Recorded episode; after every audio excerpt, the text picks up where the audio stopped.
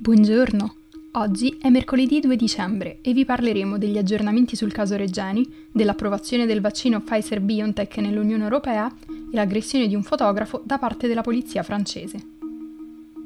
Questa è la nostra visione del mondo in quattro minuti.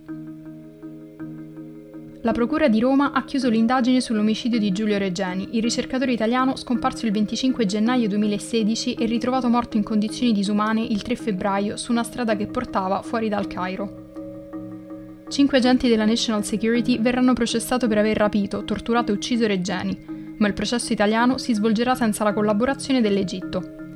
I magistrati egiziani hanno fatto sapere che porteranno avanti un processo autonomo contro le persone accusate di aver rubato gli effetti personali del ricercatore. Hanno inoltre ribadito che la tesi del coinvolgimento della National Security non è credibile. Lunedì, dopo un incontro tra il procuratore capo di Roma, Michele Prestipino, e il procuratore generale del Cairo, Hamad Al-Sawi, è stato diffuso un documento che spiega le posizioni delle due procure. L'Egitto ha fatto sapere che non risponderà alla rogatoria inviata più di un anno fa dal sostituto procuratore Sergio Colaiocco, con cui l'Italia chiedeva informazioni per verificare le dichiarazioni di due testimoni, che avrebbero visto Regeni mentre veniva rapito dalla National Security, condotto in una caserma e poi trasferito in un'altra. Inoltre, il Cairo si è rifiutato di fornire gli indirizzi dei cinque membri dei servizi segreti, impedendo alla Procura di Roma di notificare loro gli atti.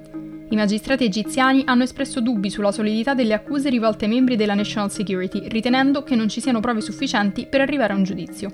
Considerando il processo che si terrà al Cairo, le premesse non sono delle migliori, dal momento che sarà sottoposta a giudizio la banda dei ladri che ha usato documenti sottratti alla polizia per ingannare i turisti e che avrebbe rapito e ucciso il ricercatore. Questa ipotesi, emersa poco dopo il ritrovamento di Regeni, è stata subito considerata un chiaro tentativo di depistaggio da parte delle autorità egiziane, dal momento che non erano in grado di spiegare perché dei semplici ladri avessero avuto bisogno di torturare il ragazzo per giorni e alla fine ucciderlo.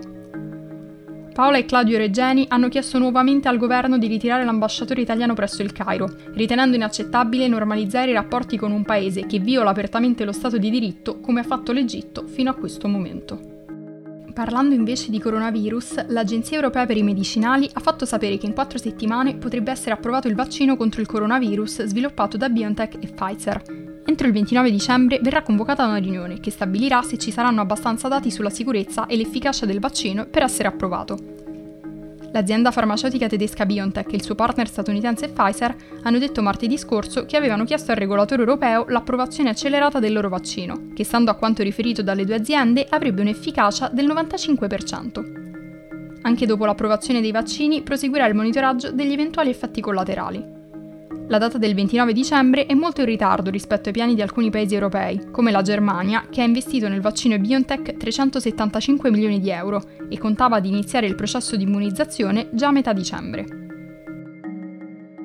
Spostandoci infine a Parigi, gli investigatori francesi hanno aperto un'inchiesta interna sui poliziotti che hanno aggredito il fotografo siriano Amer Halbi con un manganello durante la manifestazione che si è tenuta lunedì contro la nuova legge sulla sicurezza nazionale.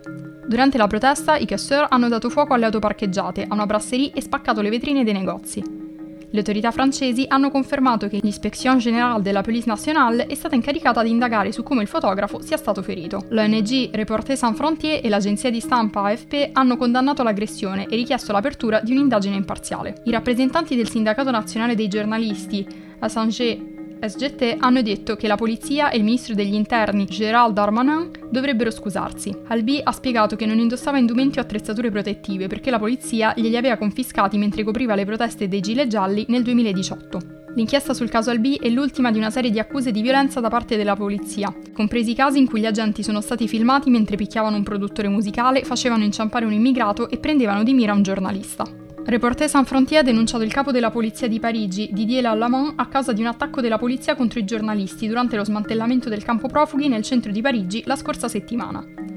Lunedì il governo francese ha annunciato che riscriverà l'articolo ventiquattro della nuova legge sulla sicurezza nazionale, che avrebbe conferito nuovi poteri alla polizia e che è stato percepito come un attacco alla libertà di stampa. Per oggi è tutto. Dalla redazione di The Vision, a domani.